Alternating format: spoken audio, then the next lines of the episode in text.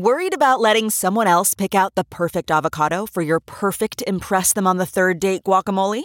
Well, good thing Instacart shoppers are as picky as you are. They find ripe avocados like it's their guac on the line. They are milk expiration date detectives. They bag eggs like the twelve precious pieces of cargo they are. So let Instacart shoppers overthink your groceries so that you can overthink what you'll wear on that third date. Download the Instacart app today to get free delivery on your first three orders, while supplies last. Minimum ten dollars per order. Additional terms apply. CarMax is putting peace of mind back in car shopping by putting you in the driver's seat to find a ride that's right for you. Because at CarMax, we believe you shouldn't just settle for a car. You should love your car. That's why every car we sell is CarMax certified quality, so you can be sure with upfront pricing that's the same for every customer. So don't settle. Find love at first drive and start shopping now at CarMax dot com. CarMax, the way car buying should be.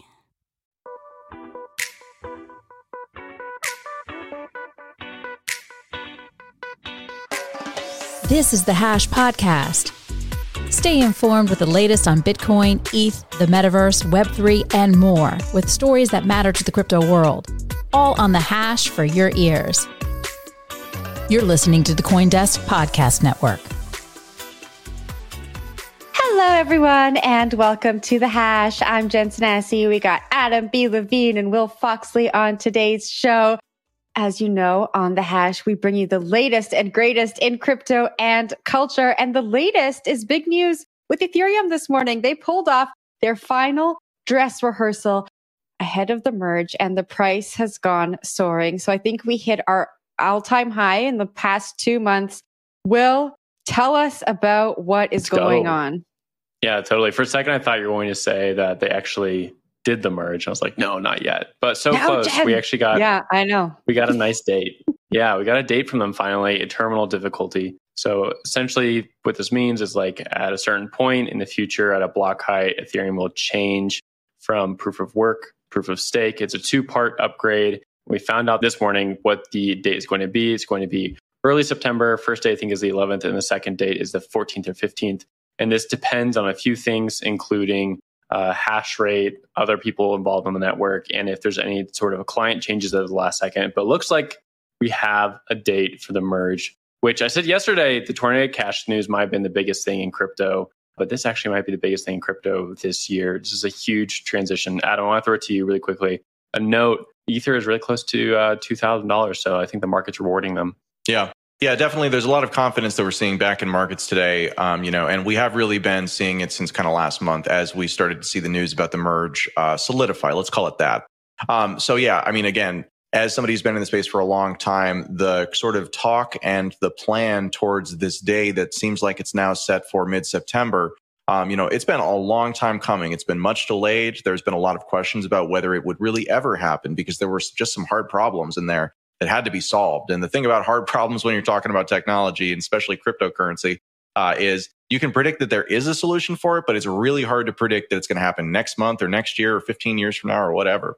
So when you're talking about, uh, you know, what's going on with Ethereum right now, really the context here is far broader than that main chain. It is, in fact, very, very important for the entire crypto sector. We have never seen a transition for a major chain that has been in operation, much less the most popular one in operation, uh, that has made a transition like this. Uh, changing something like the proof of work consensus algorithm to the proof of stake consensus algorithm, this is very much like going in, you know, and like ripping all the guts out of an airplane while you are actually flying the thing. And then, you know, trying to make that transition in such a way so that nobody gets hurt and there are no problems. It's possible. It's really, really difficult.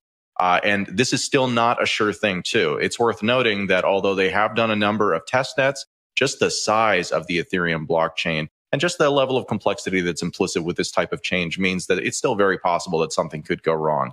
Right now, everything's looking pretty good. And I got to say, if they pull this off, it's going to be probably the most significant thing that we've seen in cryptocurrency, perhaps ever, really, you know, outside of the actual creation of the Bitcoin blockchain and sort of the concept behind it. This is a really, really big deal. So I'm I'm excited to see how it plays out. Not sure crypto prices are out of the woods yet, though. So I'm watching that one. I'm a little bit curious. What do you think, Jen? Well, I want to take a vote. I want to know, do you guys think that this is going to happen on the date outlined? in September. Is the merge actually going to happen? Is it finally here? It's here. It's time to yes? celebrate. Okay, who says yes? Both of you say yes. Well, so so I I have a slightly uh, I have a wonk answer here. My wonk answer is that yes, I think it'll probably happen, but I also think that it probably won't happen on the exact date that they're saying. What they gave us is a block height, which means that it's the, you know, at a certain block number, which is, you know, every, I believe, eight seconds, a block is approved on the Ethereum blockchain, or maybe it's lower than that. It is lower than that. Anyways, it doesn't matter. The point just is, is that these are variable things. There's variance in it. And so if blocks go faster, then we'll see it show up a little bit sooner. If blocks go slower, we'll see it show up a little bit later. Uh, but that's kind of the thing is whenever you're talking about these dates in block height, they tend to move around by twenty-four hours, forty-eight hours, something like that. I'm supposed to move to a different topic, but I have to do a little yeah. fact check. It's actually not block height for this go around. And this comes off of our conversation, I think yesterday. Maybe it was on the show, maybe it was somewhere else I was talking about this. But the fact that they're trying to prevent any sort of miners inferiously attacking the new chain. So they're using a terminal difficulty, which basically means that like when the Ethereum network hits a difficulty height with em- enough hash rate on the network, then the transition will automatically happen. And there's even like a manual function in this apparently, so that they're able to go through the merge without any miners taking over. Adam, what you're talking about there, yeah, that's like the typical way they do it, right? That's what they've done it for all transitions in the past. But they're worried that miners might start to slow down the network, and uh, block height would be a way of slowing down the network. So they're not going to do it that way. CoinDesk has a new event. It's called I D E A S, the Investing in Digital Assets and Enterprises Summit. It facilitates capital flow and market growth by connecting the digital economy with traditional finance. Join us for a three sixty investment experience where you can source, invest, and secure the next big deal in digital assets, all in one place. Use code hash twenty for twenty percent off a general pass. Register today at coindesk.com forward slash ideas. I didn't think that we would ever be speaking about MailChimp on this show, but here we go. It appears that MailChimp is continuing their crackdown on crypto newsletters. Crypto intelligence firm Messari and self-custody wallet Edge have allegedly had their accounts suspended without warning. Messari founder Ryan Selkis tweeted on Wednesday, "Thank you for deplatforming some of crypto's most reputable brands in the past forty-eight hours. You're proving our point. MailChimp and all speech censors must be destroyed." Will, I'm going to kick it down to you. Quite a bit to unpack in the story that goes all the way back to twenty eighteen. What do you make of this news that came out this morning? Yeah, so I saw this circulating yesterday at first, and there's a history with MailChimp, right? There's actually a history with a lot of these service providers that don't have an interest in currying favor with the crypto crowd. And for good reason right now, right? There's been a lot of scams and hacks and whatnot, and they wanted to distance themselves from it. At the same time, we were looking at a firm like Messari, which has a huge newsletter subscription, Decrypt, a well-known media group within the crypto space, and then some other ones were involved as well, like some DAO projects, some N F T projects, that all those were deplatformed from MailChimp yesterday. You start looking at it and be like, okay, there needs to be a fine line, and there needs to be like internal policies at these Web two places for what they're going to be able to service and what they're not going to be able to service. And the fact that they even lost the ability to pull their subscription list from these websites, like that's devastating, right? That can shut down an entire business. Imagine writing just a newsletter that's like your occupation. Maybe you get like a little money from it and that's what you call a job. Boom, like you've lost it, all of it, because you don't have access to your subscription list. And typically you can move somewhere else, right? You can go to uh, a different platform very easily and just move your email list over. That's not happening right now. So it's definitely unacceptable and frustrating. I assume this will get fixed fairly quickly, but you never know. Adam, to you. I mean, there's a lot of liability, you know, just from a reputational standpoint that comes into kind of making these decisions. But the thing for me that this emphasizes is, again, in a Web two point oh world, we solved a lot of decentralization challenges from the Web one point oh world by centralizing, you know, into these service-focused companies. And these service-focused companies tended to be at the very early part of their life cycle where they were growing very, very fast, and they were sort of the disruptive face of technology. They were uh, they were very supportive of disruptive use cases, and they were willing to take kind of risks. And what you see over time is that as technology companies grow and as they become sort of systemically important to the internet, as they become sort of integrated into the fabric sort of of our lives, then the the sort of competitive drive that pushed them to make really great products kind of falls away because, hey, if they lose, you know, fifteen percent of their business, well, that's probably okay with them if it means that they get some other advantages down the road. So this all feeds into sort of one big challenge around how do you do competitive services in a world where people come to rely on certain realities that we just expect, but which are not actually guaranteed because they're run by companies, which are run by people. So when you're talking about these types of things, it's a difficult situation. It is a business decision for them to make. But again, I think it really makes the argument for why something like Web three, which aims to take a lot of the sort of uh, advantages of Web two, but to reinsert the decentralization into it, at least such that you have the same rights as anybody else and that the rules are applied at a programmatic level, at a code level, rather than on a, hey, we decided we don't like those guys level. And I think that's really one of the big problems we have with the world today. And it's one thing that I do hope that Web three eventually solves. I want to point out to a twenty eighteen tweet from MailChimp. They said, cryptocurrency related information isn't necessarily prohibited. It can be sent as long as the sender isn't involved in the production, sale, exchange, storage, or marketing of cryptocurrencies. This feels like it was written by one of the U S regulators. Such broad terms that really can embody any aspect of the industry. I mean, this could embody CoinDesk. If CoinDesk used MailChimp for a newsletter, I think CoinDesk could fall under one of those categories. And so I just think having more defined definitions when we're creating rules like this that we can then apply and point to when we're deplatforming people. Because when when we look at who is deplatformed, Messari, Edge, Decrypt, they used the service for a while. And then all of a sudden, they didn't have access anymore and they didn't have access to their email list. And I think that's the important facet here. But Adam, I'll throw it back to you. Yeah, so this is a little bit tangential, but it's relevant to sort of the, the what you're talking about here. So there's a journalist uh, who, whose name is uh, Alex Berenson, formerly wrote for the uh, New York Times and found himself deplatformed from Twitter over stuff he was posting around uh, COVID vaccines and stuff like that about eighteen months ago. Now, he actually took Twitter to court because he had had conversations in the year prior with an executive at Twitter who had assured him that they wanted people to have opinions that were out of the mainstream and that that was not something that was going to get him banned. And so he found himself in a unique situation to actually force Twitter to reinstate him through the legal system.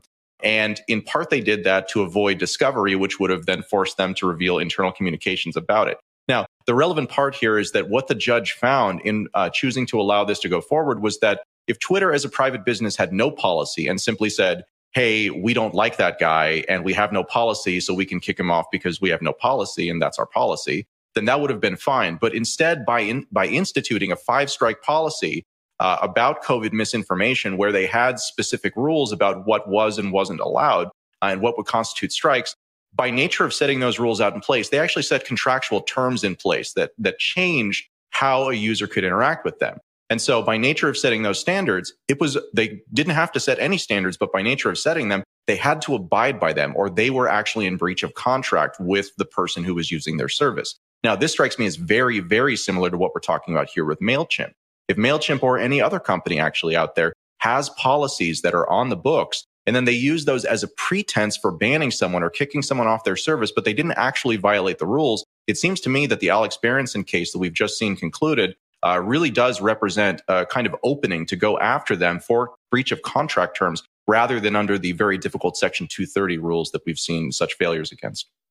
Fair enough. Let's move over to BlackRock and talk about the Coinbase integration that happened last week. Now they're allowing a private trust for Bitcoin, direct exposure for clients who want to pick up more Bitcoin while it's cheap.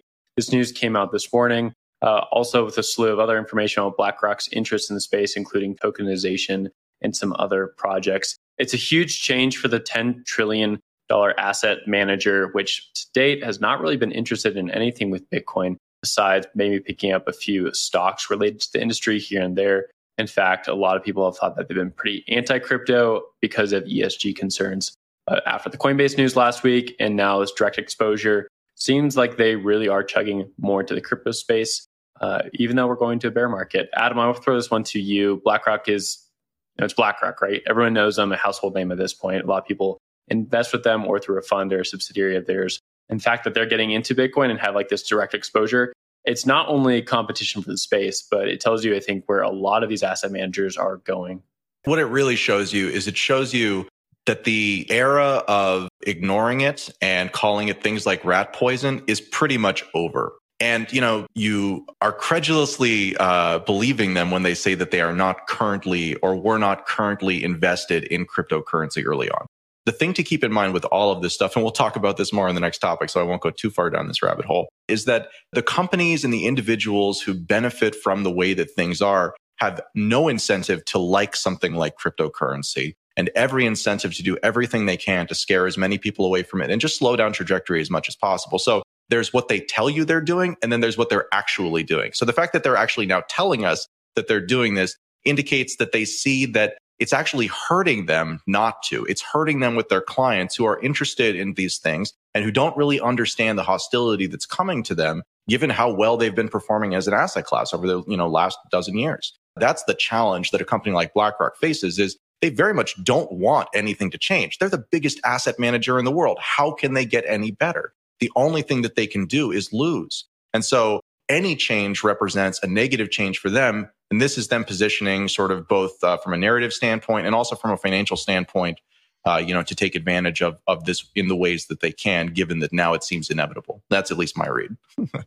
Yeah, my take is not hot and not original. I've said this before when we spoke about BlackRock. I think this is just a really bullish sign, given the recent regulatory scrutiny, given the what the downturn in the market, the fact that we have institutions like BlackRock that are releasing news like this is just incredibly bullish for me. I want to read a quote from the article. It says, despite the steep downturn in the digital asset market, we are still seeing substantial interest from some institutional clients and how to efficiently and cost-effectively access these assets using our technology and product capabilities. So to what Adam was saying, I just think they can't ignore it anymore because it just wouldn't make business sense. When you have people knocking down your door and asking about these assets that are outperforming the assets that they've traditionally invested in, I think you have to listen or it just doesn't make business sense anymore. But Will, I'll toss it back to you.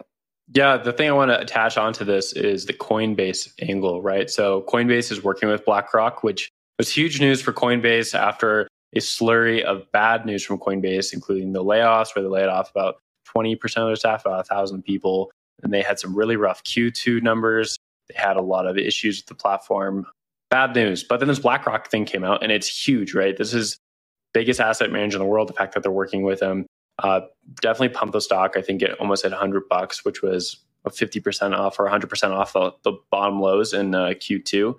But now we see reports that they're being investigated by the S E C for the listing processes. That was reported about two or three weeks ago. And we have disclosures in their Q two numbers that that is indeed accurate and true. What are they looking at? They're looking at the token listing process. That comes after an insider trading case where the Treasury, I believe, or someone can correct me if I'm wrong, maybe it's just the S E C, going after Coinbase for uh, at least one employee who was insider trading on the platform. He was in charge of token listings and was using that information to make themselves a decent amount of money. So we get a mixed bag here of information. I, my personal take is that it'll be okay. Like, we'll get more clarity on what tokens are okay and what tokens are not okay. And the S E C is definitely going to have to have an uphill battle here because they're choosing to go after an exchange instead of these individual projects for what is a security and what is not. I want to throw that topic over to you and get your take on it. I, I think this is just the, the path of least resistance for the S E C, honestly. When we're talking about these charges, and the charges were brought independently by both the Department of Justice and by the S E C, so separately. But the reality about those charges is that the S E C is using this as a way to backdoor a case for why most crypto assets are, in fact, securities. It's worth keeping in mind that the S E C's mission, at least nominally on its face, is to protect investors, right? Like, that's the, the reason why they exist. That's the point. Okay. So if you had, as the S E C, seven years ago said, all tokens are securities, then at that point, you would have stopped the I C O boom. You would have stopped everything that's happened since then, because these tokens, if they are registered as securities, cannot trade at all in the way that they do, cannot be used at all in the way that they do. And you would have really cut that off, and people would have been protected. Making that determination today is a lot like saying, well, I know you've all been investing and buying all of these things for years, but we've decided that in order to protect you, what we're going to do is going to crash markets forever and make sure you lose all of your money by making these securities something that you and nobody else can legally own, except under very specific circumstances. So as much as I would love regulatory clarity, we've kind of passed the window on a lot of this stuff. And the idea that things that have gone before would not be grandfathered in, much to my chagrin, again, like, I'm not a fan of these projects, but to not do that seems like it runs so counter to what the mission of the S E C is, at least what we're supposed to believe it is, that I just don't understand how they could possibly do that. And yet, this investigation into Coinbase is exactly that. And the fact that it's a publicly traded company means that they are someone they can go after. Whereas a lot of these crypto projects, that's not really true, whether they're just not domiciled in the U S or whether they're completely anonymous. So to me, this is, again, this is the S E C taking the easy path to do the wrong thing that, that it already wanted to do anyways. And I wish that it wasn't this way, but it certainly appears to be the reality of our situation. Will, any final thoughts? Oh, sorry, Jen. Give it to Jen for her final thoughts. Just did a deep breath there. I was frustrated when when I read the story. So I went to go and read Coinbase's guide for listing assets. You know, we've spoken so much on the show about all of the random assets that have popped up on Coinbase. So I went to go take a look, and it looked quite comprehensive. Now, whether or not the process that happens internally matches that guide that's been published publicly, uh, whether those two match is yet to be determined. And so I can understand why the S E C would probe this.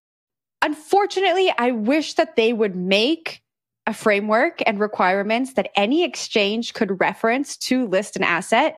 And I think it's unfair that they are now probing Coinbase to find out how they're listing the asset to, you know, get this clarity. But really all they're doing is going in there. They're probably going to find them. They're going to enforce some obscure law, and we're still not going to have clarity in the industry because they're going to do the same thing to another exchange and maybe come out with a different outcome. So I think that they need to really start with the framework as to what they think a security is and what they think should happen when an asset gets listed on an exchange, and then do these probes so they actually have something to compare what's happening against. But Adam, I will give you the final word.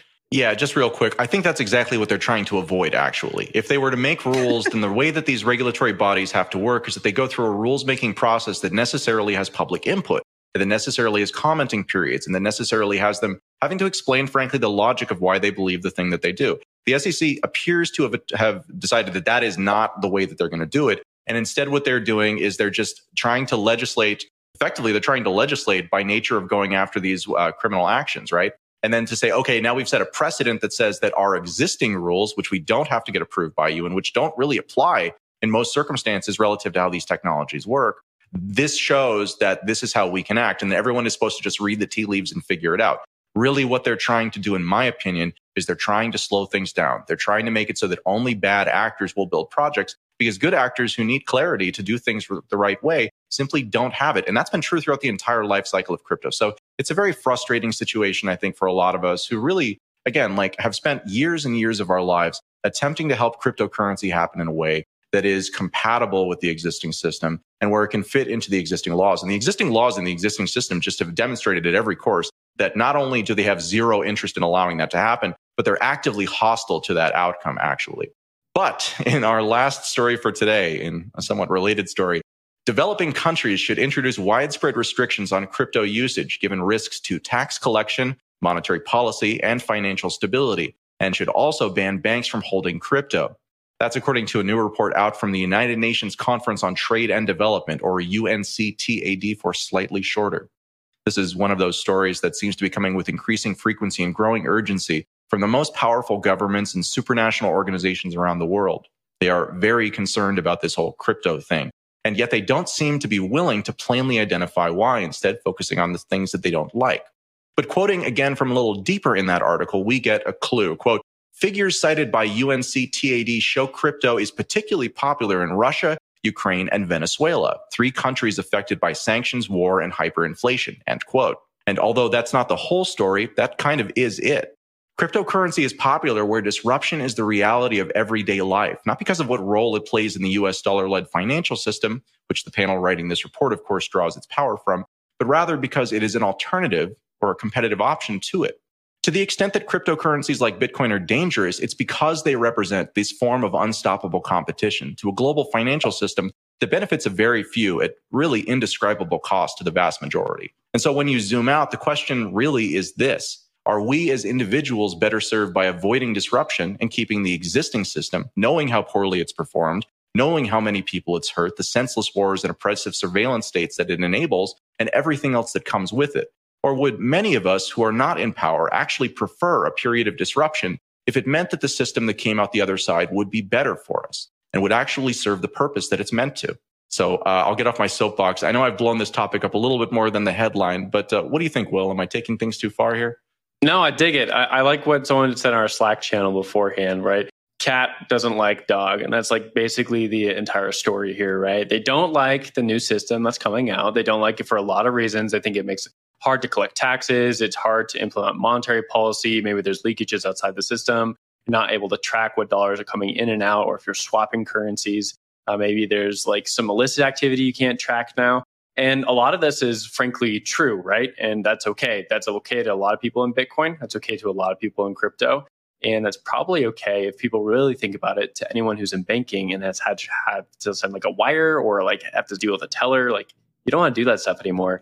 And so even the people who are a part of this probably are seeing the changing of the tide and are going to have to implement some policies to try to stop it. But at the end of it, right, it's a technology change. So what are you going to be able to do at all? The one thing with this is that it's the U N, right? And the U N has like this, this love of writing documentation and policies for developing countries because it thinks it can help them out and thinks it can understand what they need more than they do. And so that pretty classic, right? We see these things with the World Bank, with the I M F, roll out these huge loans that don't make sense at high interest rates.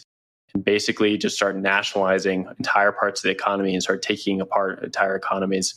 And people are tired of it. That's the whole story with El Salvador, frankly, is not really the Bitcoin adoption, but the fact that Bukele and Bukele regime has just get basically given a middle finger to the I M F and said, we don't want to deal with you anymore. We want to find a different financial system that works for El Salvador. That's the real story down there. Hopefully Bitcoin can be a part of them finding a new financial system, but that's the real story here. And that's what I see with this U N headline, right? It's just another big government, international organization trying to tell everyone what to do and then trying to give some policy guidelines for what they think should change based on the new technology that's rolling out and disrupting everyone. Jen, to you.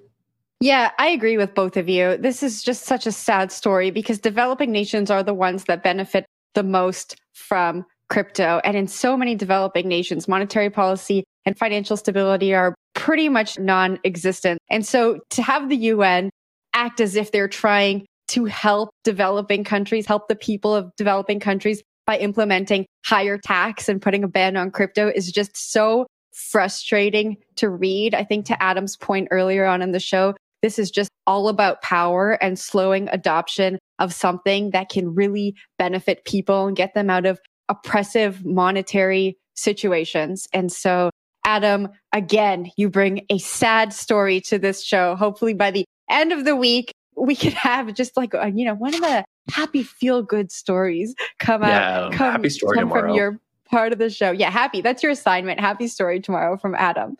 I make no promises. All right. I think we could leave it there. Adam makes no promises for a happy story, but we still have fun on the show every day. Thank you so much for joining us and having fun with us today. Join us tomorrow, same time, same place on CoinDesk T V. We are The Hash. I'm Jen. That's Adam over there and Will over there. Thanks so much. We will see you tomorrow. You've been listening to The Hash on the CoinDesk Podcast Network. We would like to hear from you, so if you have any questions or comments, please reach out to us at podcasts at coindesk dot com, subject line, The Hash, or leave us a review on your favorite podcast player. Thanks for listening.